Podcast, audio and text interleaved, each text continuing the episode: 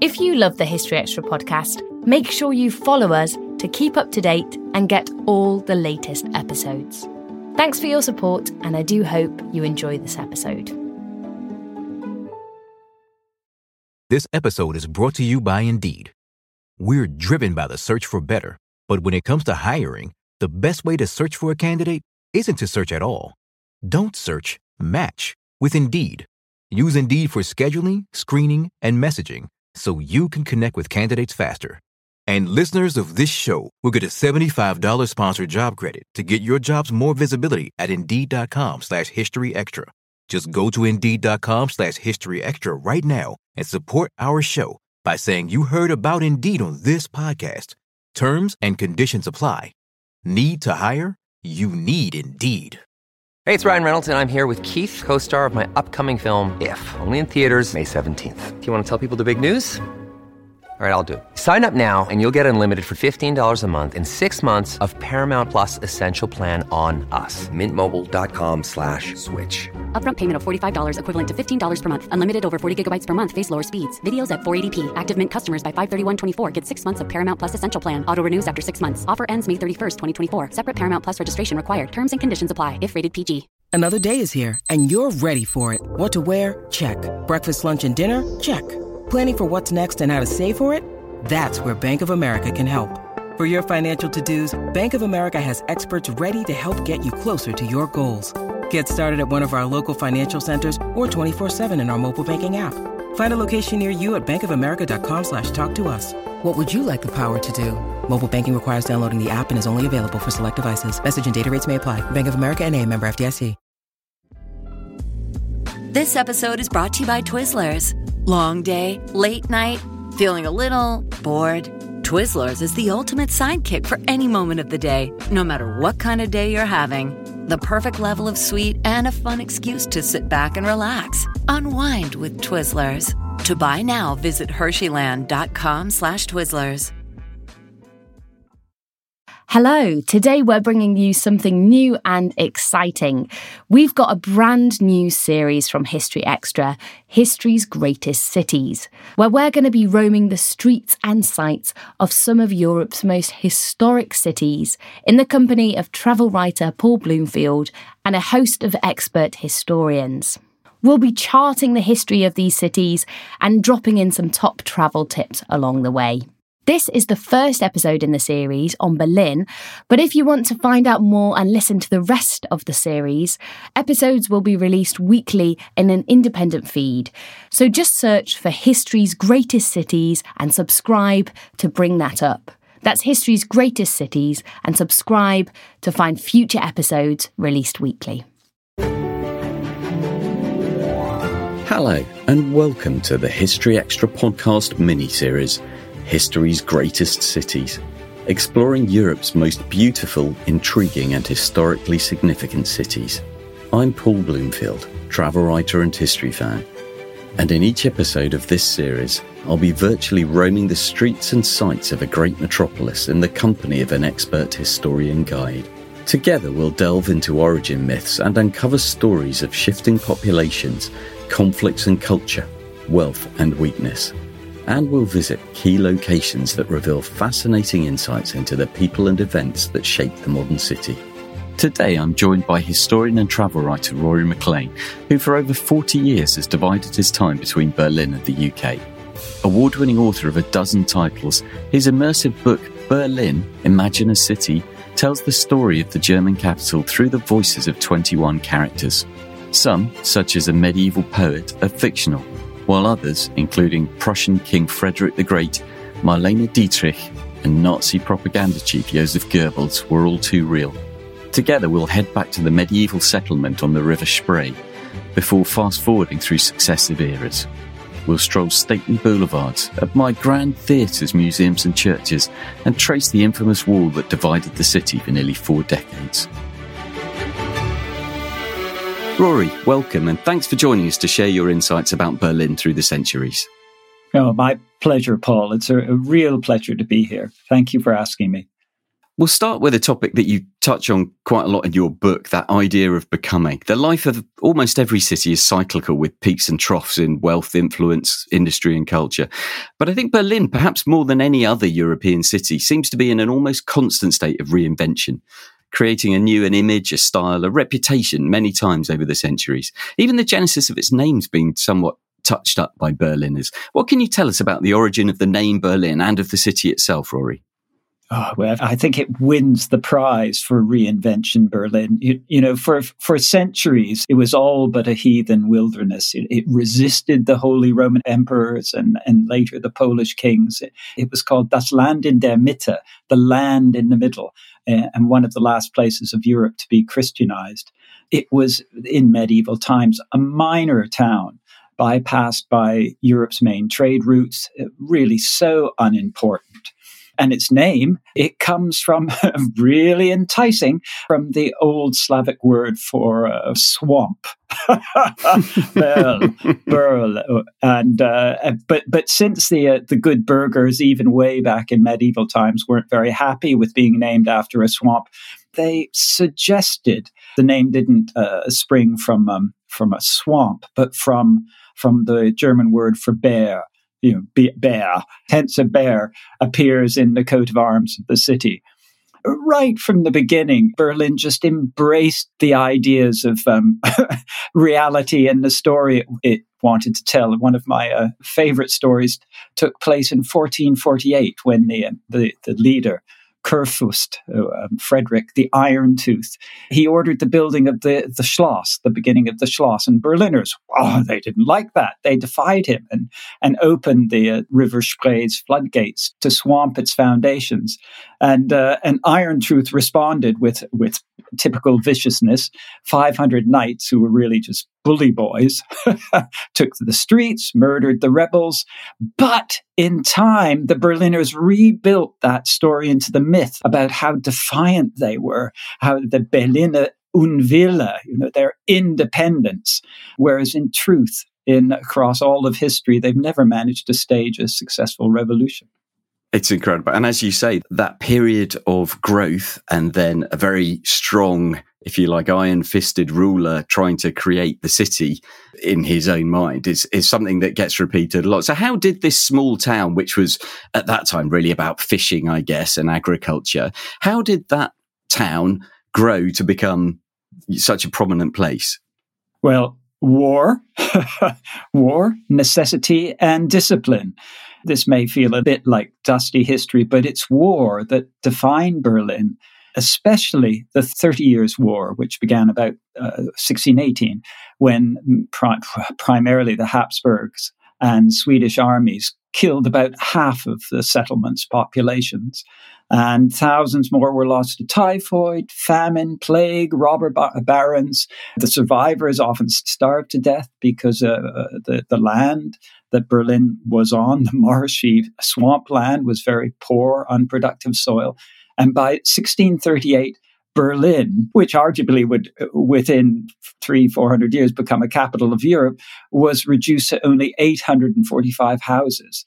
And then it was saved. It was saved by an austere and ambitious despot, the first of the Hohenzollern electors. And he was determined that Berlin, which really meant Brandenburg and Prussia, would never again be devastated by marauding armies. And he harnessed its survivors' fear to transform this devastated outpost and uh, built massive new fortifications, extended the town, and branded Berlin with his um, Calvinist energy. And that was the first or the first of many moments where, uh, or turning points in history, where in return for growth and stability, the Berliners decided not to whisper a word of complaint. I suppose one thing we should probably do is just set the scene a bit and explain what Brandenburg and Prussia were in terms of polities and how Berlin fits into that. Because obviously Brandenburg was the state around Berlin, of which Berlin became the capital. And then Prussia was a wider land, which Frederick had ambitions for. Yes, indeed. And at that time, when he was rebuilding, I think you write in your book that Berlin's never been ethnically German as such. So there was an influx of people from all sorts of other areas as well at that time, wasn't there? Yes, especially from Silesia, so what is today Poland. huge, huge numbers of migrants came in all through history. In fact, other parts of Germany, uh, people in Hamburg or in um, Munich, parts of the real Germany, they look down on Berlin, even though it's the capital now, of course, again, they look down on Berlin as a Slavic city. Okay, so this is a city that's been rebuilt and made strong by a, another iron fisted ruler here. But, but we're talking here about Friedrich Wilhelm, the soldier king. And that process continued, didn't it? He, he was there, he did some fighting, he did some building, and then that carried on uh, under his successors, didn't it? Indeed, yeah. Well, again, so the soldier king, uh, Frederick Wilhelm, he turned his city, his Prussia into um, a great garrison. Prussia was really a state built by an army. 80% of the kingdom's revenue was spent on its fighting men and armories. And uh, it was a place where absolute obedience was demanded of every man. So once again, Berliners' devotion to, to strong leaders saved them, made them more and more powerful because Berlin, the land, as we said at the beginning, had was so poor they could not feed themselves, so they had to expand. They had to hmm, uh, attack and borrow from other nations if they were going to prosper. But of course, with this devotion to strong leaders, it's, it's natural that a, a highly conformist society should produce radicals and rebellion grows out of convention. It's, it's the correlate, of course. So on uh, Berlin's foundations. Um, uh, the free thinker, the reformist, the anarchist, and the artist, they lashed out at the status quo, goading the conformist to question, to rethink, and to be independent. And so these contrary forces really started to come to life in the time of uh, Frederick Wilhelm and, and, and afterwards through his son and, and grandson, Frederick the Great. And uh, really, they nurtured this complex society, tangled with contradictions, uneasy with itself, yet at the same time marked by pride, at once stoic and hedonistic, resilient and fragile, obedient yet rebellious and you know you you can still visit Berlin today and come to a traffic light, a pedestrian crossing, and I have stood beside you know a pierced and tattooed anarchist, and he or she will be waiting for the light to change at a deserted intersection before walking across the street. It's it's such a it's such a contradiction. It's so it's so dynamic. No wonder the place has to constantly invent itself. And I think there was some of that tension in Frederick the Great, wasn't there? You know, a kind of a, a almost a would-be artist and poet, and yet also a, a soldier and a, and a commander. Oh yes, he he hated he hated. He was brought up with strict, strict discipline. He was given given a, a regiment of giants to command. I think when he was eight or nine, he was forced to go on parade, and he hated it. He just he was probably gay, but that wasn't really allowed to be uh, to be brought out at the time. And he found expression mostly through music, and he composed music. He built the most beautiful palace, the uh, the Pink Sans Souci uh, in Potsdam. And again, there's that dilemma: the two sides of Berlin, the conformist and the the independent thinker, the free thinker. And again, he was also a military man, wasn't he? And he had ambitions for his Berlin and his Prussia. Yes, yes. Well, he pushed, he pushed, and very successfully pushed into uh, Silesia. Then Poland seized it, expanded Prussia dramatically. When really all he wanted to be, he didn't want to be on horseback. He didn't want to be leading the troops. He wanted to be back in Sanssouci, um, uh, writing letters to Voltaire or playing musical instruments so visitors to Berlin today obviously can see some of the remnants of that time, as you say in Sanssouci, which is really, I mean, that's if you call a, a, palace a confection, that's about the closest thing to it, isn't it? It's really a, a it's an iced cake of a building, really. Yes, um, yes. But also, you know, some things that are, are, slightly more what we might consider Germanic, so like the Brandenburg Gate and and other of those buildings if you like, there was a golden age of sorts under Frederick the Great. but then around the turn of the 19th century, there was a bit of a change of fortunes for his land, Prussia, and for Berlin. So, what was happening at that time once the 18th century turned over into the 19th? I think it's important to, to go back to this I, the idea that Berlin is a city that has forever been a, in a process of becoming, never being, you know, and its identity not set in stone or brick. Its story is always being something ongoing.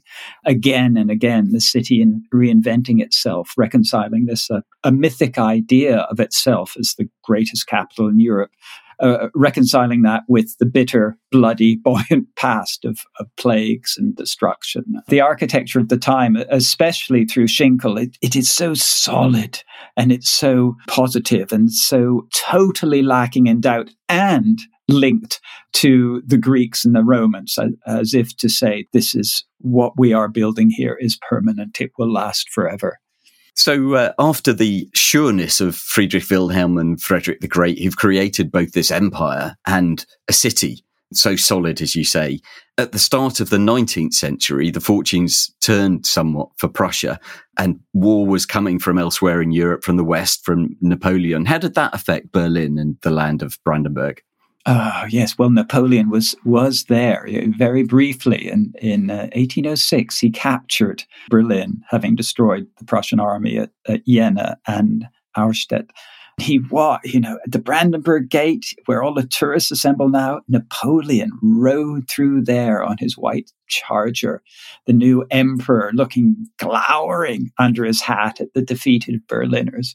His effect on Berlin was was not that huge. You know, still it was the the reactionary Hohenzollern, the, who had in the end ruled Berlin for what was it, 500 years, 500 to 600 years. It's because of them much of the Enlightenment passed Prussia by.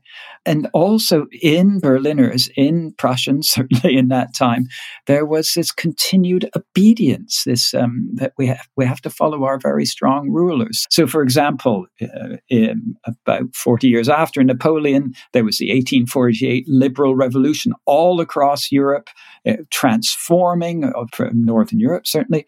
And it came to nothing in the city. The, uh, the Prussian army surrounded the upstart National Assembly and ordered its delegates to disperse, which they did in orderly ranks, never to return.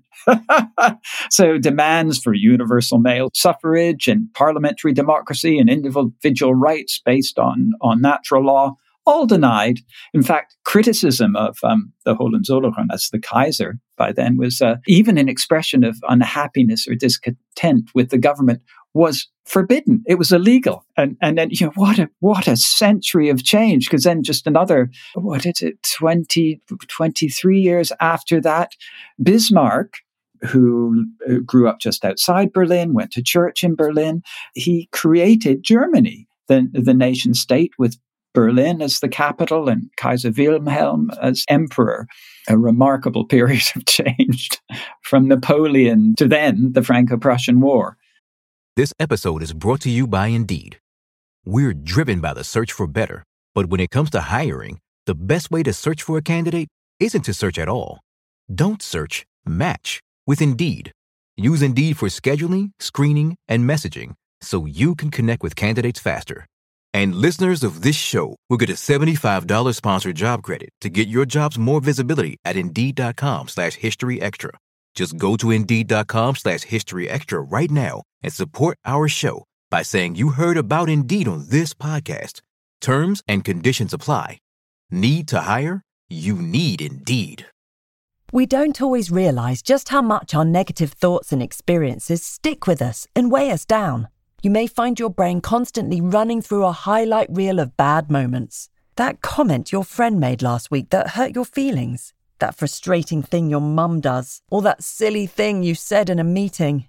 Maybe it's time to get it all off your chest, whether it's a tiny annoyance or something much bigger. Talking about it can give you some relief and lead you to a potential solution. That's where therapy comes in. It's a safe space to share whatever's weighing you down and learn to process it so your internal highlight reel can focus on the good stuff. And BetterHelp offers affordable online therapy on a schedule that works for you. Connect with a licensed therapist by text, phone, or video call. Start the process in minutes and switch therapists anytime. Let it out with BetterHelp. Visit betterhelp.com slash historyextra today to get 10% off your first month. That's betterhelp, H-E-L-P dot com slash historyextra. This episode is brought to you by Twizzlers. Long day, late night, feeling a little bored. Twizzlers is the ultimate sidekick for any moment of the day, no matter what kind of day you're having. The perfect level of sweet and a fun excuse to sit back and relax. Unwind with Twizzlers. To buy now, visit Hersheyland.com slash Twizzlers. And of course, over this period of the 19th century, although the Enlightenment passed Berlin by, and as you say, sort of political revolution wasn't successful, but the industrial revolution was certainly making its mark, wasn't it then? And I think that's something we talk about. Berlin's known as the city of light, light bulbs and other technology was really being developed there a lot at that time. Oh, absolutely. Through through the latter half of the 19th century and into the beginning of the 20th century, industry, it was the industrial center of the continent. In the first decade of the 20th century, Berlin's population swelled to almost 2 million souls, and its its industry was racing to dominate Europe, above all, to better British industry. But then, of course, well, we know what happened in 1914. Germany went to war with the uh, declared aim of defending the fatherland, but it's true, I think its true objective was to expand its territory and market, seizing raw materials by annexing most of Belgium and eastern France, which was much what the Brits were doing, but in other parts of the world. Obviously, as you say, we know what happened in those years from 14 to 18, and more importantly, what happened after 18, where that left the German economy and Berlin. So politically and economically, that was obviously a very rough time for Germany. But how did that affect the city and the culture at that time? I certainly can't begin to imagine the mood in defeated Berlin in 1918. It came as such a shock after this brutal, terrible four year war to have lost, to have gained nothing, and under the Treaty of Versailles to be stripped of any remnant of national pride or, or, arrogance. And the defeat stripped away Berlin's sort of uh, Prussia's gaudy imperial skin. And politically, Lenin, who of course had just uh, taken or was in the process of completing his uh, revolution in Russia, Lenin sowed seeds of world revolution in um, in Berlin. Again, this is something we, we forget. He sent millions of marks and 300 skilled agitators from Moscow, disguised as embassy staff, to ferment revolution. It, really, he, his people energized the, uh, the 1919 Spartacus uprising, in which workers seized government buildings and almost brought Germany to the brink of a Bolshevik coup. This is, you know, this is one year, 12 months after the uh, end of the First World War. And then they, the, uh, the Spartacus uprising, was put down by the savage reactionary Freikorps, from which Hitler mm, would later draw his SA stormtroopers. They crushed the uprising, hacking through the uh, the strikers with bayonets, machine gunning unarmed demonstrators outside the Reichstag it was such a, a brutal, brutal period of history. And of course, most of us, we know the impact of the First World War on the economic situation there. We perhaps don't know as much about that sort of revolutionary era. What we remember is the, the hedonism, if you like, the cultural flowering from people like Christopher Isherwood and films like Cabaret based on his writing. And I guess it's from that we get that idea of Germany as a real cultural hothouse, don't we? Absolutely. Both the political revolution and I guess the social revolution were fired, inflamed, galvanized by the loss of the old steady values of morality, of ethics, of decency. So if you were young and rich in the mid 1920s, Berlin was the fastest city in the world. Your Headlamps glittered off the asphalt, neon flashed on cinema facades. The, the city was consumed in a kind of artistic, hedonistic orgy.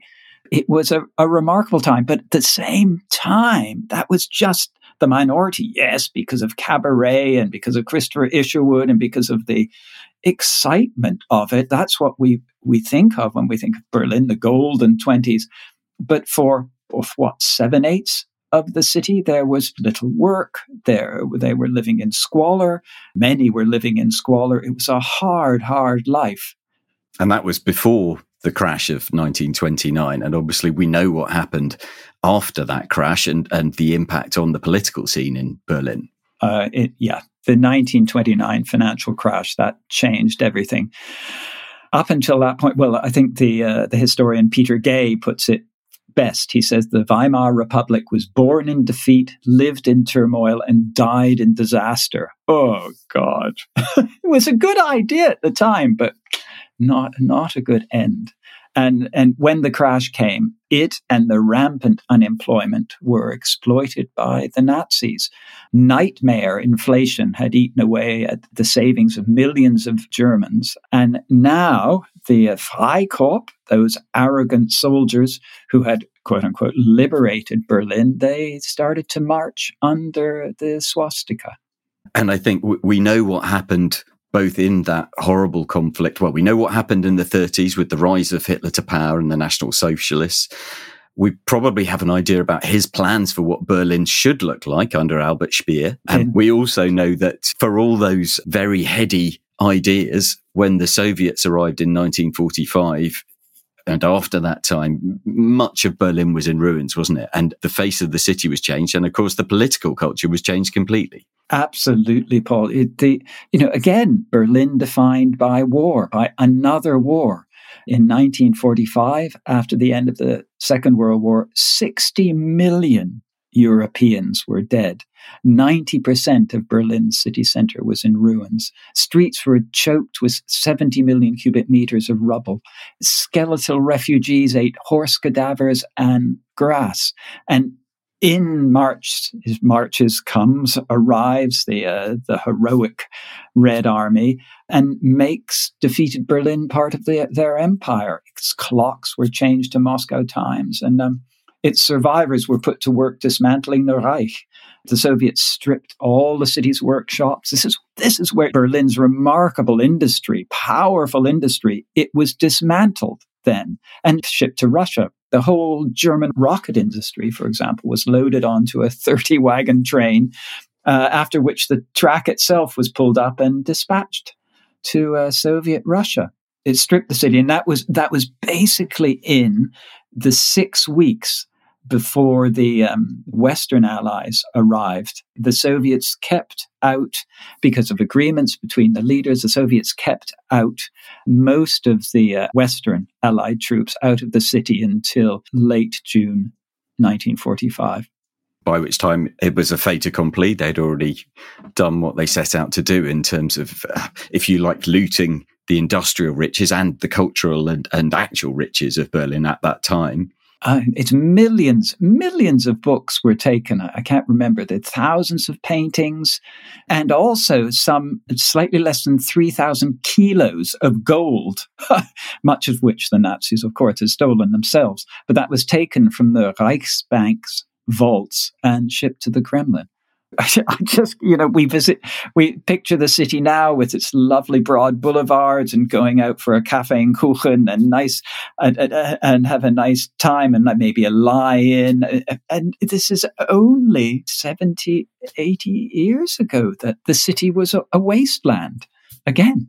And obviously, in those 60, 70, 80 years, most of us who are too young to remember the war and the immediate aftermath of the war ha- have a picture of Berlin shaped by that period of division when West Berlin was a, little island in East Germany and particularly in East Berlin. And that had a really profound effect on, on the city, didn't it? The division, obviously, we know that there was a period where the division was less solid, but then the wall went up and that had a huge impact on the city, didn't it? Yes, well, you're, you're absolutely right, Paul. It was an island. That's when I first lived in Berlin. West Berlin was surrounded by a ring of wall, and you couldn't go through it unless you drove out through East Germany because West Berlin was locked, stuck, stranded, adrift within the Communist Warsaw Pact. One felt isolated. It, it was an island surrounded by the Red Army. And it was kept alive, of course, by huge subsidies from Bonn and Washington. And West Germans who moved there, it, the city was dying. But West Germans were encouraged to move there. Their taxes were slashed, uh, removal costs reimbursed.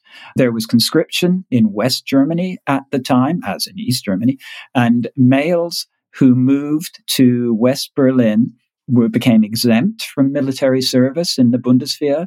And so tens of thousands of young people were drawn to the island and who promptly rebelled against its authorities, which is really interesting. This is the 1968. So here again, it's the two sides of Berlin.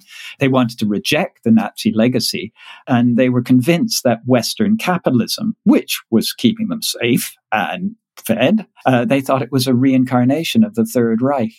And paradoxically, out of this, these are the 68ers, they did break from the um, past and, and I think freed themselves from centuries of historical fear and transforming Germany. For example, that was the time when the Green Movement, Die Grünen, that grew out of the anti-nuclear, environmental uh, peace movement, the New Left, and aiming to foster an ecological, uh, sustainable society. And at that time as well, musically and culturally, it was a bit of a hothouse as well. Those young people who'd moved there and it, and it drew others, didn't it? Who had, who saw what was going on there, partly to do with the culture, partly to do with how cheap it was to live there. Oh yeah, it was so cheap. And again, it was this party town for for different reasons. And in the 1970s, uh, there there was Lou Reed in town walking on the wild side. Most famously, I suppose, David Bowie moved into town to reinvent himself, recorded heroes, opened a music club. Uh, Nick Cave followed, moving into Oranienstrasse, hanging out at um, a bar called Risiko, where um, they're sowing the bad seeds. You know, it was uh, again a remarkable town, a city which is dying and falling apart. There's this influx of young anarchists, Greens, West Germans who who didn't want to serve in the army, who were free thinkers. It was uh, again another remarkable time this emblem really of of oppression and, and division has gone. But of course, there were wonderful things in terms of freedom for particularly people from the East, and, and we would say the end of that era. But that brought its own challenges as well as benefits, didn't it?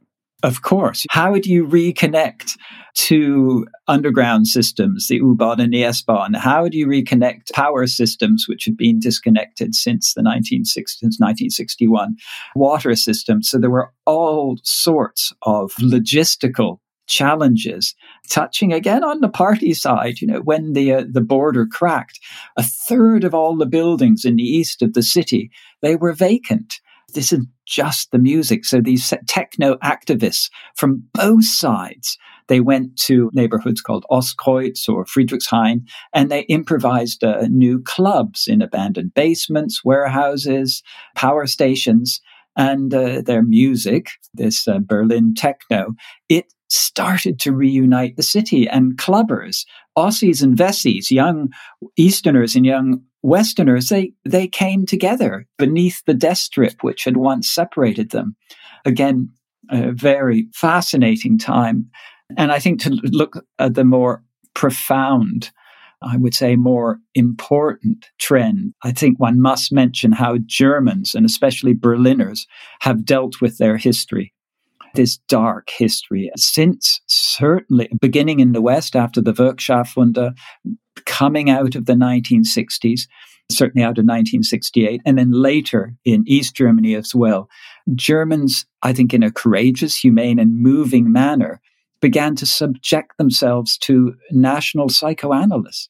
And for me, this painful process is evident in the Holocaust Memorial, in the Jewish Museum, in the husk of the Kaiser Wilhelm Memorial Church destroyed by Allied bombers, in former Stasi uh, prisons. And at the heart of this process is this Freudian idea that the repressed or at least unspoken will, will fester like a canker unless it is brought to light. This insistence on memory, something anciently Jewish and now Western, the conviction that for the psychic health of a society, as well as for an individual, past atrocities must be unearthed and confessed as a condition of healing. And that is what all of Germany has gone through, especially since 1989, since the fall of the wall. And I think it's it's a courageous thing to have done.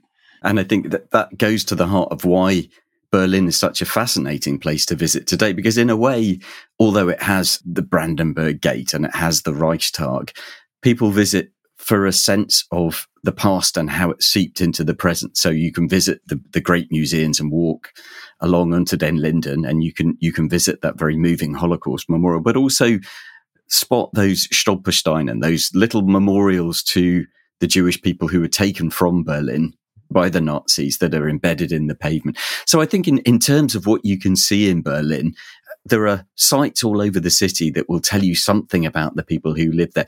I'd like to ask you to share five sites in Berlin that you think reveal something about the city's past and, and what makes it special. I just want to pause on the Stolpersteine, which you mentioned, which some listeners may not know about. But initially in Germany and now across all of Europe, uh, in perhaps the largest artwork of all time in terms of its physicality that geography has covered, there are 75,000 individual brass stumblestones, Stolperstein, that have been planted among the cobbles of about 500 towns and cities. And each one is engraved with the name of the individual who lived in that building outside which this stumblestone is, has been mounted in the, in the cobbles, replacing a cobble. The individual who was murdered during the Nazi years. Each plaque begins with the same words, here wohnt, here lived, followed by the name, date of birth, year of de- deportation, and identity of the death camp or place of execution. It's a remarkable, a remarkable, humble reflection. So, again, so courageous, so humane, so moving. And it's not paid for by the states. Each one has been paid for by individuals who live in the house where a, a, most often a Jewish resident of a Jewish family lived, but also homosexuals or other persecuted minorities lived. And if they paid, it's it used to be 90, it's now 120 euros to put the name of the person outside the door where that person lived. I think that's a good reminder. We often say when we're visiting a city, remember to look up when you're walking around. And I think in, in Berlin and other towns like that, you need to remember to look down as well. There's, there's history under your feet and there's detail there that you need to see. And they're all over Berlin, these brass caps, and they catch the sunlight. And we, as uh, visitors to the city or residents in the city, we are forced to to, or we make ourselves lean and look and read and in a way bow and pay respect to the uh, individual who was so cruelly uh, removed and killed. Well, listen, I am going to force you, as a long-term resident of Berlin, to to select five places that you really urge listeners to visit, and uh, and tell us a little bit about why each one is important and what it tells us about the city. Oh, what fun. How can I reduce it to five? Okay. First for me must be the uh, the Lustgarten, the uh, which is a pretty obvious one, the pleasure garden at the eastern end of Unter den Linden on the Museum Island. And this is important because it this one spot at the historic heart of Berlin is where one can see the four estates of society there's the Berliner Schloss, representing the, the monarchy or the government. There's the Dom or cathedral, representing religion. There's the former arsenal, now the German Historical Museum which is the military, hmm, very, very important in Berlin's history. And then there's the museums culture. Um, and that's the Altes, the Neues, the Bode, and the Pergamon museums. But four of the most remarkable museums in the world. And they were conceived, as was the British Museum, they were conceived as a pedagogic. The first museum, now called the Altes, was, uh, was built at the same time as the British Museum. And its role was to exhibit art both to educate and aggrandize the nation. And one can see what Carl Friedrich Schinkel, the architect, how he conceived this two story structure with the um, colonnade and open portico linking the rough outer world, that's our world, with the sublime inner sanctuary. The portico's walls used to have uh, murals, they were destroyed in the Second World War, which depicted an idealized history of civilization it, it's a central dome was uh, modeled on the Pantheon. It's uh, I, I, just love the optimism in it, the the cultural mission. So the, the Lustgarten is the first one. And as you say, that's that's a good place to stop and think about the older history of Berlin, the Schloss, the castle, as you say. Obviously, not the same castle that was built back in medieval times, but that was where that moment, the flooding of the original, the basement of the castle by the people happened. What six hundred years ago, something like that. That's incredible. Well, that's that's great. So, where else would uh, would we be sending our visitor to Berlin, Rory? It it depends how much of a night owl they are. but so if one has the energy, it's the closest you will get to capturing the spirit of the golden twenties. It's Berlin's clubs.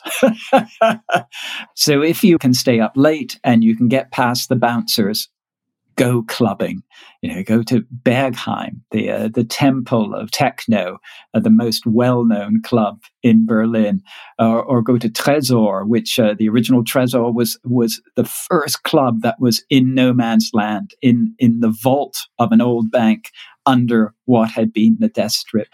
There's Watergate, Sisyphus, and well, again, it depends on well, it depends on more than energy at night. It, uh, the Kit Kat Club, which is uh, it's a place where you can dance. There's a lounge area, a massage room, a swimming pool, and it's also a um, it's a sex club. It's a sex club. So uh, whatever takes one's fancy happens there. So don't go there under any false illusions. You, you, one does not go to observe.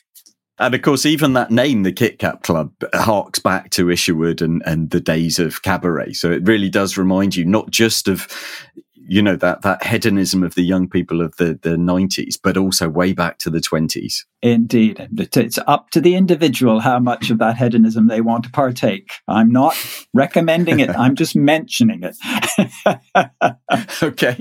Well, we'll make no moral judgments on people's choices here, but uh, can you tell us somewhere else that you'd like to you'd like to take people? Well, the, there's the Berlin Wall Memorial on Bernauer Straße, which is um, Bernauer Straße, a street which was one of the borders between the Berlin districts of Wedding and Mitte. It's been a focal point of the division of Berlin. Houses used to, uh, well, they again, do again now. Uh, the houses that ran along the northeastern side of the street, they were in in East Berlin. The other side of the street was in West Berlin. And when the wall went up, which initially wasn't a wall, it was just barbed wire, East Berliners saw what was happening and they started jumping out of windows, you know, some breaking their legs, um, being uh, saved by firemen, sliding down ropes to just to get into the West. And, and tunnels were built. Many of the, I think it's about 100 tunnels were built over the years of the wall, many of them under Bernauer Straße, and it's a, it's it's an excellent museum to go to get a feeling of what it was like because as a uh, a dear friend of mine, a, uh, a and he hates this quote unquote an East Berlin writer, Thomas Brusig said. So there is nowhere apart from along Bernauer Straße where one can see the wall. You, you, can see about a kilometer of it, a very short kilometer of it on Bernauer Straße, but there's nowhere where you can see the inhumanity of it. The, that's all gone. A very good museum. And fourth suggestion is, uh, well, it's back to the music. It's the uh, the Hansa Sound Studio, which uh, on, on Straße, which again was right by where the wall was running. And, and that's where, well, not just a, a Bowie, Iggy Pop, Brian Eno, who else? U2, uh, Nick Cave, REM, Boney M, Nina Hagen, they've all recorded at Hansa. Many of them in the Meistersaal, uh, the uh, the master hall, the master room, the big hall by the wall, uh, which was a studio since the 1960s, and and it's where David Bowie recorded Heroes with uh, Tony Visconti and guitarist Robert Fripp. And when he was putting together the words, because the words came together right at the end of recording the whole album, he couldn't get a line. And he was sitting in the control room and looking out the studio window at the wall And there was his producer, Tony Visconti, kissing his, his lover at the time beside the wall. And that became that line in Heroes. and you can visit the Hansa studios and see that Meisterhall. Yes, indeed. Yeah, yeah. And something I haven't mentioned at all, it's the lakes. Berlin is ringed with the most beautiful countryside. This is the, the Brandenburg Lakes out in the west, out towards Potsdam, but also in the east and to the north. There's miles of forest and lakes for swimming in summer or cruising or skating in winter. And you can ride the U-Bahn, the underground, if you're in the west to uh, the last stop called Krumme Lanke, which I think's uh, 30 minutes from the middle of town, from Mitte, go for a 10 minute walk, and there you are by Schlachtensee. And you can go for a swim, you can go boating. And it, it's one of the reasons, oh, it's one of the reasons I so love Berlin and, and see it as such a living city, a young city for all its ghosts it's fresh and green because of those woods and lakes, uh, but also, of course, because it's always reinventing itself. And as you say, combining those two themes, Tempelhof, which was the city airport, that was being redeveloped, I think, a few years ago, and, and the city decided to go a different way. Uh, Tempelhof, which is is through which, which was in the American sector, and through which West Berlin was saved during the uh, the Soviet blockade in 1948. And as you say, about 10 years ago, there were put about by some evil developers that the whole place should be turned into a, a, apartment complexes. Berliners resisted, and it's now huge park bang in the middle of the city. Well, listen, Rory, I've uh, asked you for your five places to visit. Have you got one final tip from your many years of experience living in Berlin for any visitors to uh, enhance their time there? Take a walk. It's uh, especially along uh, the Landwehr Canal, one of the canals which goes right through the middle of Berlin. The Landwehr Canal going through Kreuzberg along beside Neukölln. It's it's just it's a beautiful place to walk. You sit in the sun at, at, at any number of cafes and watch Europe's youth stroll by, and you should do it on a Sunday morning because Berliners have refined Sunday brunch into the planet's most relaxing meal. It's it's and there's uh, nothing like Sunday brunch in Berlin, but spend two to three hours doing it. You don't you're not rushing through a bit of marmite on toast. Fabulous. Well, listen, thank you, Rory. Um, it's been a huge pleasure to walk through the streets of Berlin with you and to hear your tips. Thank you, Paul. That was Rory MacLean his book, Berlin Imagine a City, published in the UK by Weidenfeld and Nicolson, vividly depicts the most pivotal moments of change, turmoil, destruction, and rebirth of the German capital. Thanks for listening. This podcast was produced by Jack Bateman. Thanks for listening to the first episode of our new series, History's Greatest Cities. To get access to more episodes, well, we'll be exploring different European cities. To find more episodes released weekly, search for History's Greatest Cities wherever you listen to your podcasts.